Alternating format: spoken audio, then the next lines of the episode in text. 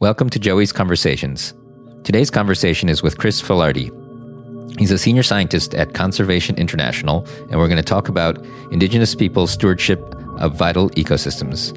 I interviewed him last year in November, but it was over a kind of sketchy Wi-Fi at Dubai Airport, so I decided to try to talk to him again. We have a lot of new material, so I hope you enjoy this episode.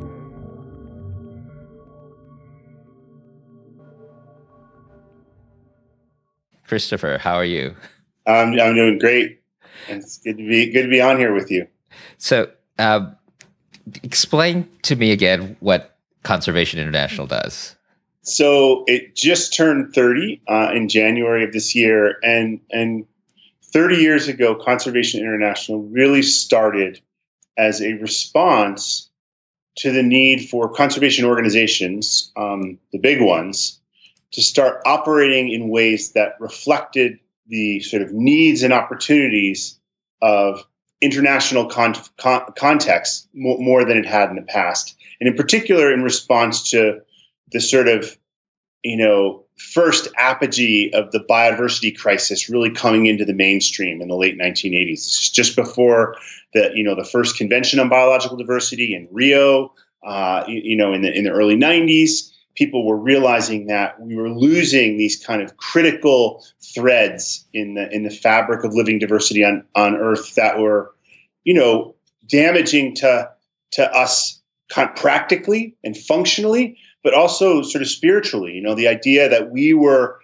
kind of leaving an Earth less rich and thriving than the one we entered was increasingly unacceptable to a lot of people. And Conservation International was sort of born out of this idea that, much of the most threatened biological diversity on the planet is outside the context of Europe and North America, and we need to respond to that. And we need to respond to it in new ways and in ways that are guided by the context on the ground in places like Amazonia and Africa, across the tropical Pacific.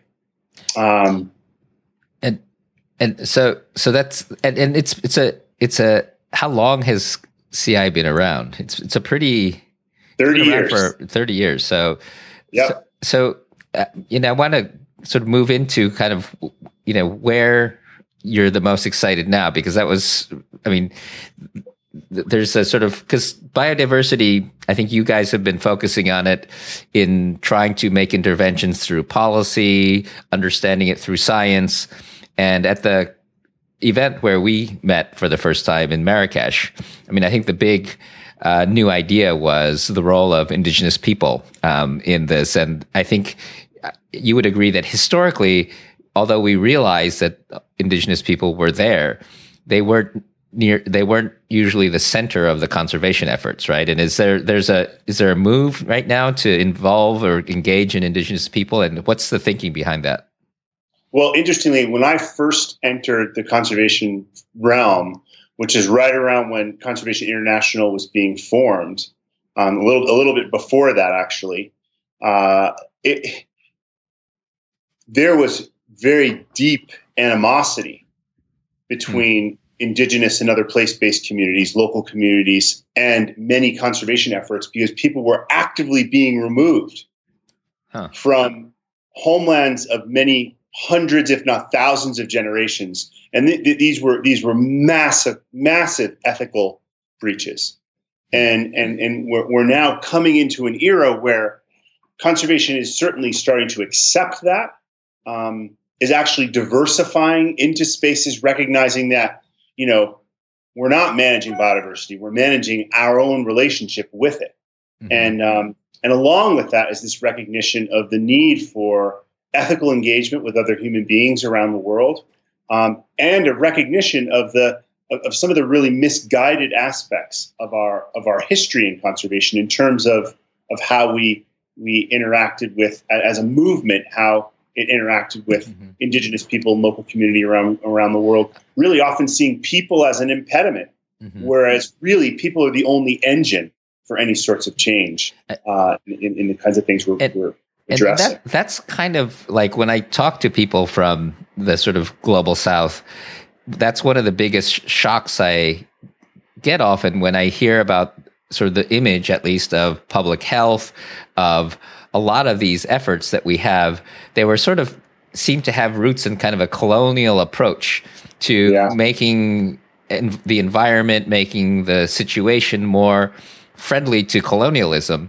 And whether it's the local fauna or the local people, they were sort of, you know, it was figuring out how to wrangle them. And it feels like a lot of the mindset behind the somewhat paternalistic view on the rest of the world had continued even in conservation efforts, and that this seems to be a really wonderful sort of coming together of, you know, what was generally genuinely a good effort, but had these colonial overtones with this idea of human justice and human rights that was sort of a separate, you know, whether you're talking about a foundation portfolio or whether you talk about the sort of different people involved, had been two separate things. And it felt like in Marrakesh, these were coming together. I mean, and you've lived in both of these worlds too, right?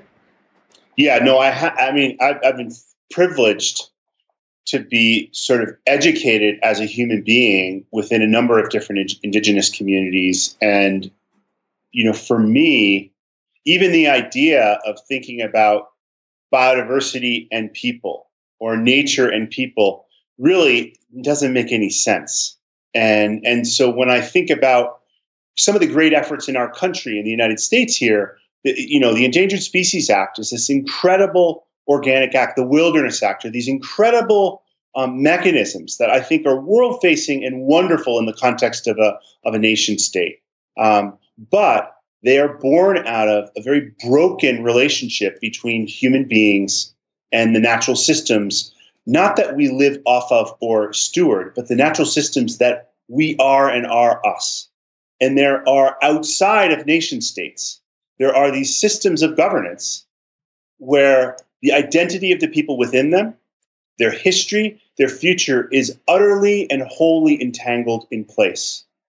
And what I'm most excited about is I've had the privilege of almost 30 years of working in spaces where the governance systems were more beholden to place than they were to an electorate or to any, you know, subgenerational political cycles. And I've seen some of the greatest, if not, well, the greatest conservation successes I've seen have been born out of those kinds of governance systems. And the opportunity now is we're at a moment, as you saw in Marrakesh, where the world is starting to not only listen, but starting to hear that this is a way.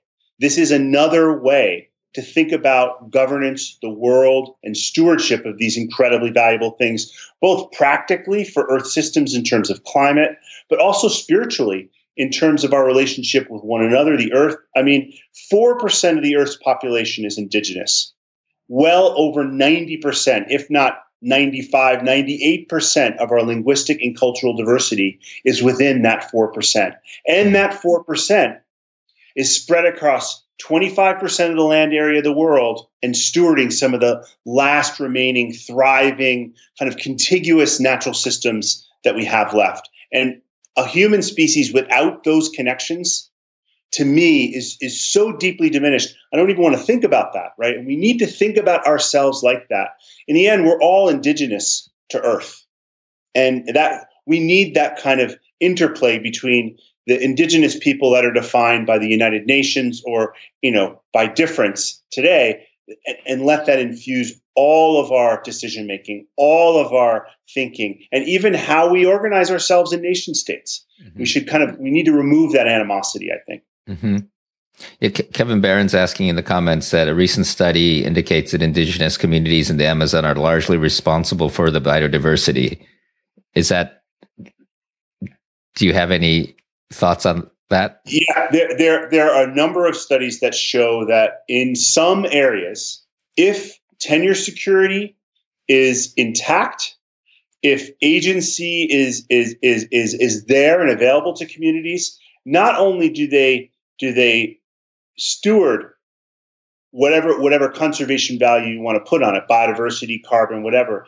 They are some of the best examples of long-term, durable, and sustained stewardship of things that conservation and even nation states value really heavily. And Amazonia is a good example of that. Now, in some parts of Latin America, there are indigenous groups that have been so oppressed that when they do get rights, they're actually selling them just to make ends meet, and those have caused some problems. So, and I think we need to look at that with, you know, in a clear-headed way, and also not kind of perpetuate these sort of, you know, stereotypes of, you know, that this, you know, indigenous people have, you know, are kind of naked in the forest and are perfectly in harmony with everything.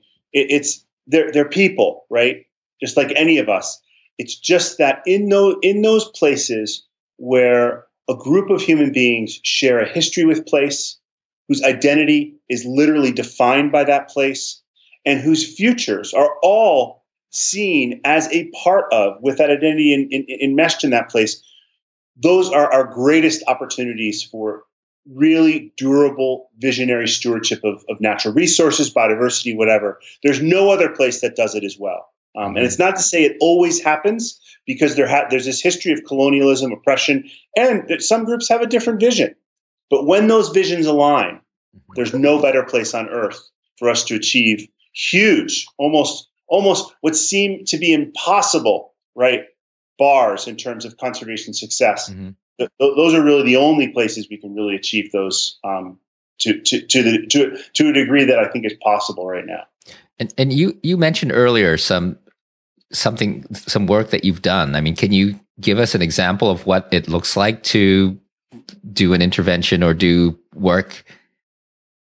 Really, it's funny. It's not even work that I've done. I've been, again, as I said, privileged to kind of. I went up to British Columbia almost, I guess, 25 years ago.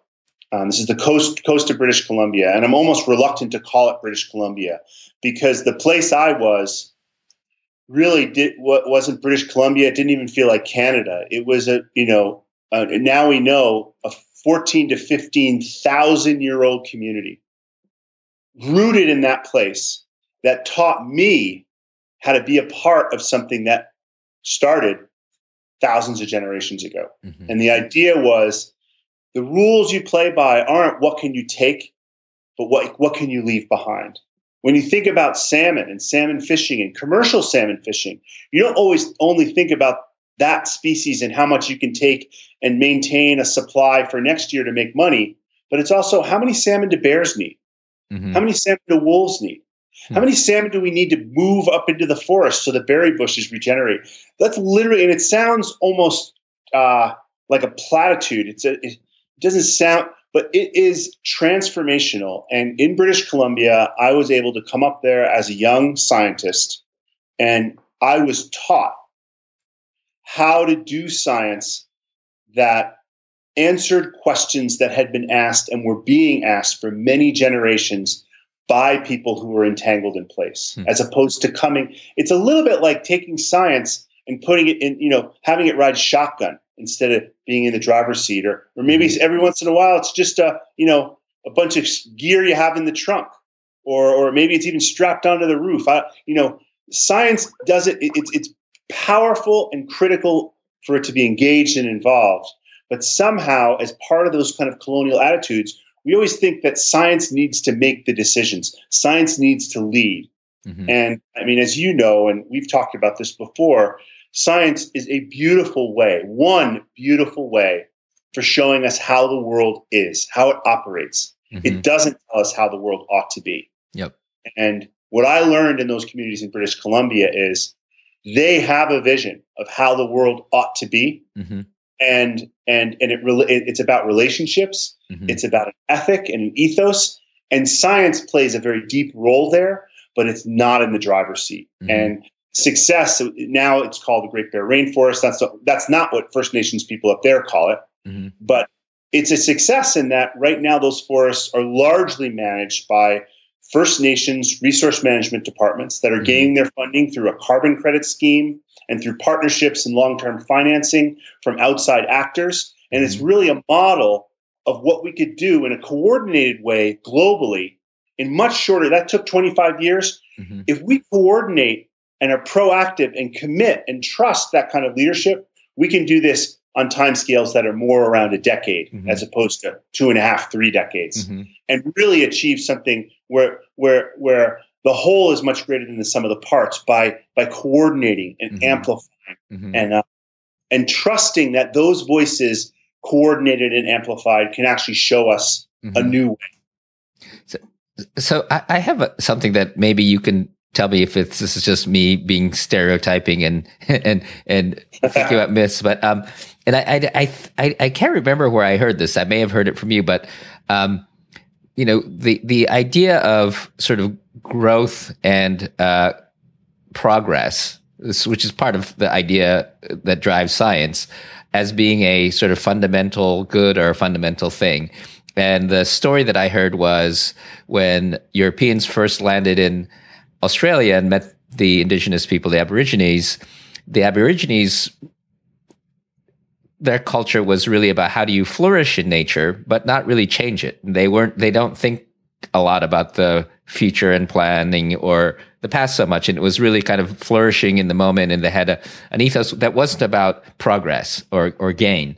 And that, according to this story that I heard, and again, I'd love to get you to help me figure out how to validate it, but was that also, and so they treated them as animals, because how could humans, how could there be humans, who didn't want progress? And so a lot of the injustice of being allowed to shoot them with impunity, and until recently, I think they were in the textbook as fauna, was because their fundamental sensibility was so different from that of the West. And the idea again that I heard around this was that a lot of the indigenous people are flourishing in nature, with nature. And I think a lot of the West, whether we're talking about science or whether we're talking about capitalism or the economy, is really about how do you, gain from taking control of nature or managing nature or churning nature into something that becomes engine fuel for whatever it is that we call civilization. And that's sort of separate and sort of, we're trying to beat nature rather than trying to flourish in nature. And that sort of sensibility, which you may have called it ethics, but it's, I think there's sort of a higher level thing, which is like, what makes you happy? You know, being one, sort of being in control versus two, feeling part of something and flourishing in something. And does that make sense? Well, I think it's what's interesting in just any kind of discussion about these sorts of things is this sense of that nature even exists. Mm-hmm. And the fact that we can say that word nature, and if you really ask anybody who can say that word, there's no word like that in the vast majority of the world's languages. There's no word for nature. For the concept we have that is it's somehow out there and doesn't have us in it makes absolutely no sense for most of the linguistic and cultural diversity on the planet. And, that to me is the root of our issue in that idea of dominion or control, is sort of it's manufactured, right? Mm-hmm. It's manufactured and it's enabled a certain kind of progress. Very profound progress that I think has benefited people in many, many ways and has benefited. And it's something that I think indigenous communities want to and love. An iPhone is an amazing thing, and that an iPhone was not born out of, deep communion and obliteration of boundaries between nature, people. It was born out of a kind of a reductionist approach to the planet and life. And there's nothing inherently wrong with that. Mm-hmm. Mm-hmm. So long as we don't see that as requisite to progress, or we don't see that as the only way to define civilization. I'll never forget in the heart of New Guinea, I met this old guy and he was sitting on the mud floor of this house chewing this beautiful bark that gives you kind of a high like cocaine. It's this these two kinds of bark, and these old men would chew it, and it's like a walking bark. It really helps you if you have to go on a long walk. And he's in the middle of a walk, and he sat there, and he turned out he was this old scholar who during colonial times had written about, and one of the things he said was, we didn't encounter civilization. when planes came out of the sky and landed in our villages in the 1930s. These are people who had never seen a car, and a plane comes out of the sky. And we didn't encounter civil. We had civilizations here. They were just different. Mm-hmm. And his ethos was, how do we meld these? You know, how do we meld them? How do we not have one devour another? Mm-hmm. And maybe that's what it's about, is how do we, you know, it's about this kind of idea that it's not a this or that. It's not mm-hmm. us and nature. We are nature. Nature is us. Mm-hmm. And when we think about technology, again, that thinking about all of us being indigenous to the planet and cherishing the communities that really are living that in their everyday, where all of their political and ecological lives are compressed into the world that they're touching right around them, like those folks in Australia. Mm-hmm. That has as much to do with progress and success as, you know, the newest, you know, technology in cellular communications or satellites or whatever it is. So mm-hmm. I think it's that, and most indigenous communities and leaders are way more capable than at least a lot of people I see, and a lot of our leaders in our society are, of thinking of kind of creating those syncretic attachments among these different kinds of histories around the world. Mm-hmm, mm-hmm. There's an incredible resilience and adaptive capacity in a lot of those communities. And I think that scares the crap out of us, mm-hmm. because the folks who are going to struggle if things collapse are us. Mm-hmm, you know, my mm-hmm. family in New York City, if infrastructure goes away, it is going to be a mess over there. Mm-hmm, mm-hmm. So it's that melding that I think is very hopeful. Yeah. And what I see as huge possibility is there are these place-based communities around the world who are thinking in humble, genius kinds of ways about that melding and are living it. Mm-hmm, mm-hmm. And we need to catch up. Yeah. Well, it seems like when, you know, the example you gave from British Columbia, and also just when I listen to some of these great indigenous leaders, even in Marrakesh, talking, they think in systems, right? They're thinking about what's the input of what and what's the output of that, and it seems that and you know, and I think again, I think it depends a little bit on whether they're agricultural community or hunter gatherers, but you know, I think that. The idea that you're living in a system and that everything is connected to everything else, and you understand it intuitively because you're living it every day. Whereas, you know, our lives day to day, whether we're a scientist in a lab or you're an accountant or you're you know, anybody else, you sort of only see the sliver of what your life is. And for many of these people, they don't get to see or even intuitively understand this entire system. And it feels like that's one of the problems that we have with science right now, is it's super specialized, and you're looking at one microscope setting, one community, and that somehow it all kind of folds together into a system. But that sensibility of designing for complex adaptive systems that you don't really have control of, that feels like a sensibility that we can import into science. And do you have any ideas on how you do it? Because that's this, like, you're sort of exhibit A, right? You're somebody who's spent time, has been inspired, and now you're trying to launch projects where you're trying to apply some of this stuff. I mean, do you have any ideas on how you get scientists and policymakers and others to sort of think in these ways? Well, I mean, I could almost ask you the same thing, because in some ways you've started to inspire me as well with some of the conversations we've had about creating the kinds of communities that can inspire social movements, these kind of cross-cutting communities. And one of the things I really worry about is that, you know, is this myth of the individual that we all live with, particularly in Europe and particularly in the United States. And we've exported that kind of mythology that there is an individual, when in reality, the incredible hubris that it takes for someone like me to go out and study evolutionary biology, it is incredible. I'm like, the fact that I could think we could figure this out. And I didn't even believe it when I started 30 some odd years ago. And it is powerful. That hubris is there, but it needs to be married to the humility and kindness of people who really are immersed in systems thinking. It is deeply humbling. And if there's anything we know about human evolution, it's that we evolved in groups.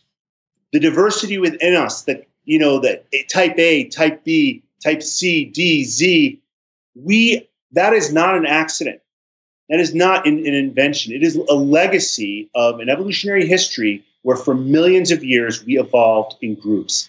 That was what made us different, is that we were so, not only did we evolve in groups, those group dynamics got passed on from generation to generation to generation. And I think we need to reinvent that. So if there's one thing I've seen, it's how do we recognize and uphold and amplify the vision and actually capacity of these place-based governance systems, these systems-level thinkers. How do we enable those to act on par with the kind of nation-state governance systems that have inspired the National Science Foundation, the kinds of work that you've done, and even myself to a small degree in science? It's how do we meld those things together? And I think one place to start is in a world-facing collaborative of partnership where we truly recognize and support those governance systems in places where they're taking care of stuff that helps us all, whether it's carbon or biodiversity, and we support that in ways that are commensurate with its impact globally. And once we start doing that, maybe we'll see, we'll start learning how to meld and how to bring these things back together. And I guess my other concern is even if we know that something is good and something needs to be done, I think we're kind of in a society right now that we can't always do it. You know, I mean, we have, I won't go into specifics, but, you know, we have a bunch of stuff going on in the world that to the majority of people is clear it's a bad idea, and it happens anyway. And so I think, you know, the other part that I'm really interested in is there's definitely the, like, getting the science better, but there's also, I think, a really important cultural thing, and this is kind of gets back to my earlier question about sort of values and sensibilities, because I think that, you know, a lot of change has to happen bottom up. And I think we've, even with politics, we've seen that top-down politics doesn't work so well these days. And so I think one of the other interesting things is going to be, in addition to merging and thinking about the science together, and to think about the philanthropy and the nonprofits, which is, I think, a great move.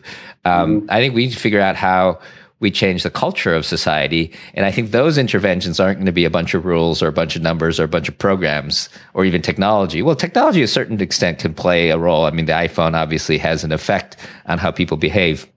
But I think that the way that we change how people behave is going to be stuff like music, stuff like fashion, stuff like, you know, stories. And that's also, I think, you know, I mean, one good news is that when the world gets kind of crappy, art gets kind of better. And so I think, you know, one of the important things also, like New York in the 1970s, exactly, or punk rock, you know. And so I feel like the other group we need to be integrating with is the, you know, the musicians, the artists, and also looking at whether some of these indigenous communities have some of these values well expressed in things like not just crafts, but including crafts, but other things that we might be able to bring into our cultural systems, let's say. I don't know. Have you? I don't know if you've poked around in that space at all. No, I mean, without question. I mean, I just think about how art and music has played a role in even just in British Columbia, but even across the Pacific Islands. How these really hip, switched on musical acts are moving around, following the old voyaging paths, and kind of recreating this new wave of storytelling and wayfinding that involves exploration of our souls, the collective heart of that ocean basin, and how it relates to climate and all the nations who kind of scrounged around to find refuge or kind of rascally whatever kind of pirating activity across the Pacific. I mean, that's all reflected in this wave of new fusion music that's just super powerful and is, to be honest, is not unrelated to the elevation of Pacific Island voices in climate dialogues at a nation-state level. I think you're spot on, and we need to build room for that to happen. You know, and the way to do that is just to crash into this stuff.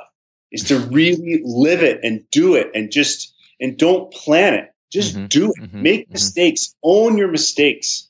You know, the times I've done the stupidest things are when I plan the most.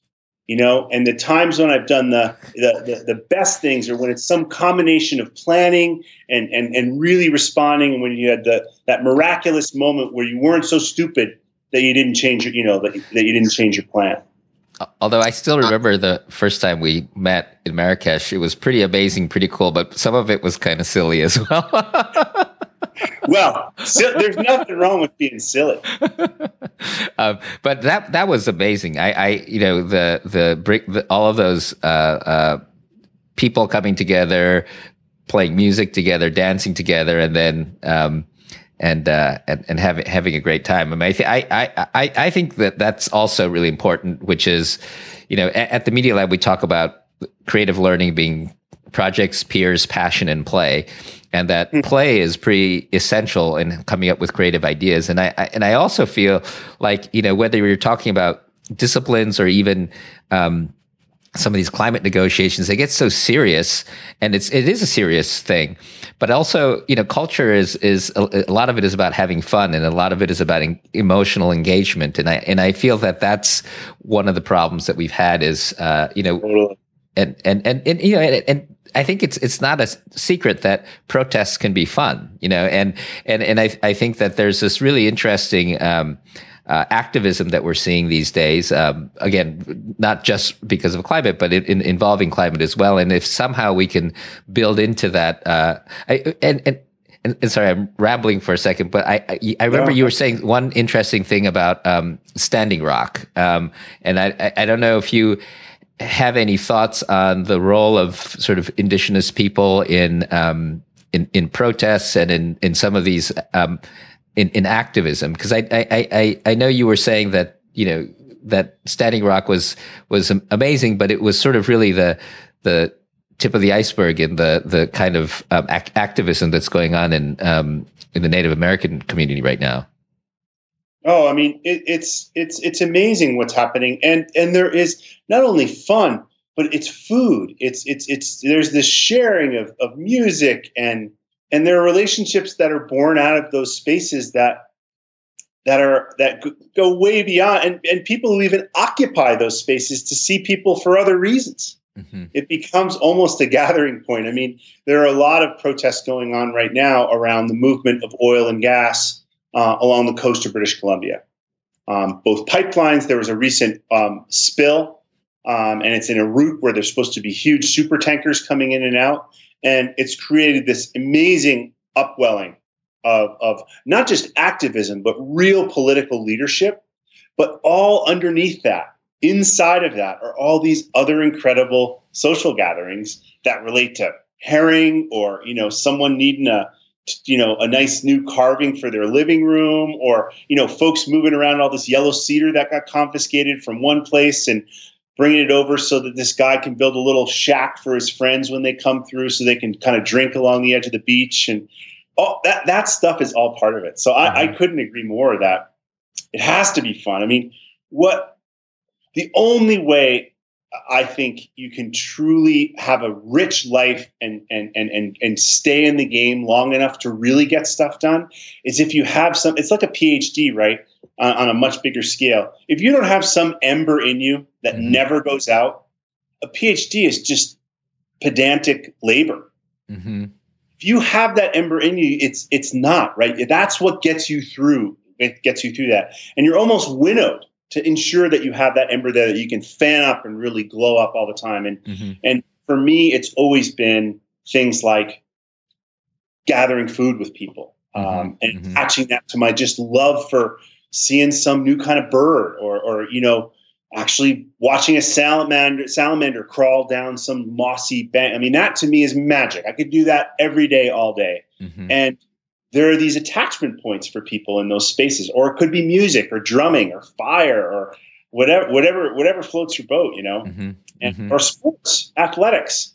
I was sort of an athletic idiot, but I have a son who's really into basketball, and I've gotten into basketball, and anybody who knows North American Native communities, that is their sport, man, especially in the Pacific Northwest. And now that I know a little bit about basketball, it's so much fun. And, you know, it just creates these gatherings where you're 90% just ripping it up, drinking beer, watching basketball. And then that other 10%, you actually get stuff done in ways you otherwise could never get done, because the collections of people who were there were just wouldn't even get together if it was all about, you know, who's against this or for that. Mm-hmm. Mm-hmm. So I think it's a great point. What are your 3 Ps or your 4 Ps? So projects. So you learn better through doing projects than through textbooks. Peers, which is you learn better when you're teaching each other rather than being lectured at. Passion, which is just what you talked about. When you're passionately pursuing something, you learn a lot of things as a byproduct of it. And then, and play. Playfulness brings out creativity, whereas fear, anxiety, and sort of financial returns, can motivate you to do stuff, but it isn't really great for motivating people to be creative. And with artificial intelligence and robots and all this other stuff, creativity is going to become increasingly an important part of what humans need to do. But also when you're trying to break these loops that are just kind of linear thinking, I think creativity is a really important way to, for instance, get people to start thinking in systems and things like that. But to your point about just doing it too, I mean, I think this comes from the Media Lab too. It's a word called constructionism, which is the idea of, you know, learning through construction rather than instruction, and sort of learning through doing. And I think that's a really key part of the lab. That's sort of part of the projects piece. But because you can sit around and explain to people what it's like, but to actually go out and, you know, go spend time with people. And again, I think even when you're sitting around a campfire eating, you see the little sensibilities, how they might clean up after themselves, or how they might treat the food, or how they think about and walk around forests differently. And I think those things, you know, really they're not textbook things. It's kind of, and sports is similar. Like you could sit there and read all you want about skiing and become a professional skier through books, but going out on the slopes and falling is the only way you're really going to learn how to ski, you know? And I think that, you know, our mind is not just in our head. It's our body. And even in our head, you've got the conscious part, which is the part that sort of rationalizes everything and makes you think that everything was on purpose and planned. But actually all the stuff that you do is emotional, it's physical, it's intuitive. And so I think the way you train that is through experience and not through this sort of cerebral, abstract stuff only. I mean, I think it helps to have theory and hypotheses, and that's what makes us human and allows us to build on top of the work of everybody else. But I think that a lot of times we end up just being theoretical. And I can't remember who said this. It might have been Yogi Berra, but it was in theory, practice and theory are the same. So we should probably wrap up pretty soon, but I'm really looking forward to this new endeavor that you're going to be starting pretty soon to sort of do more and more of this work with Indigenous people, and I'd be curious. I mean, are you going to be primarily focused in the U.S. and then on the Native Americans, or is this going to be a global effort from the beginning? It's going to be a global effort from the beginning, and really trying to grow a global set of partnerships that fairly rapidly and persistently become a set of kind of clannish, become a lineage, become a cohesive body that's interacting consistently and really invest in those interactions, in the fun, in doing things together, and learning and sharing. I mean, that, and There's no way around that. And that's the beauty of trusting this space where people are truly living, where the systems that they're in are the systems that they have agency, all that stuff together. It's all that stuff is, there's no, you can't separate it out. You can't, you know, have the meeting where you have no fun. And that it's, and that's what drives a lot of people crazy. You know, you want to get something done in 15 minutes, you're not going to work. Yeah. You know, and you never know how long it's going to take. It's always going to take a little bit longer than you think, but what you achieve is often way beyond what you would argue is possible. Cool. Well, Christopher, I guess I first saw you dancing around a campfire, and then I saw you with a suit on, I think, at MIT. I look forward to seeing what you're going to be doing the next time I see you, hopefully soon. Yeah, no, and I'd love to get out to some of these places together and for you to bring some of that Media Lab energy into the wilds of British Columbia or some far-flung Pacific island. Actually, that's what we should do next. We should meet somewhere in the wild. Yep. I'd love to anytime. All right. Thanks a lot, Christopher. Yeah, take care.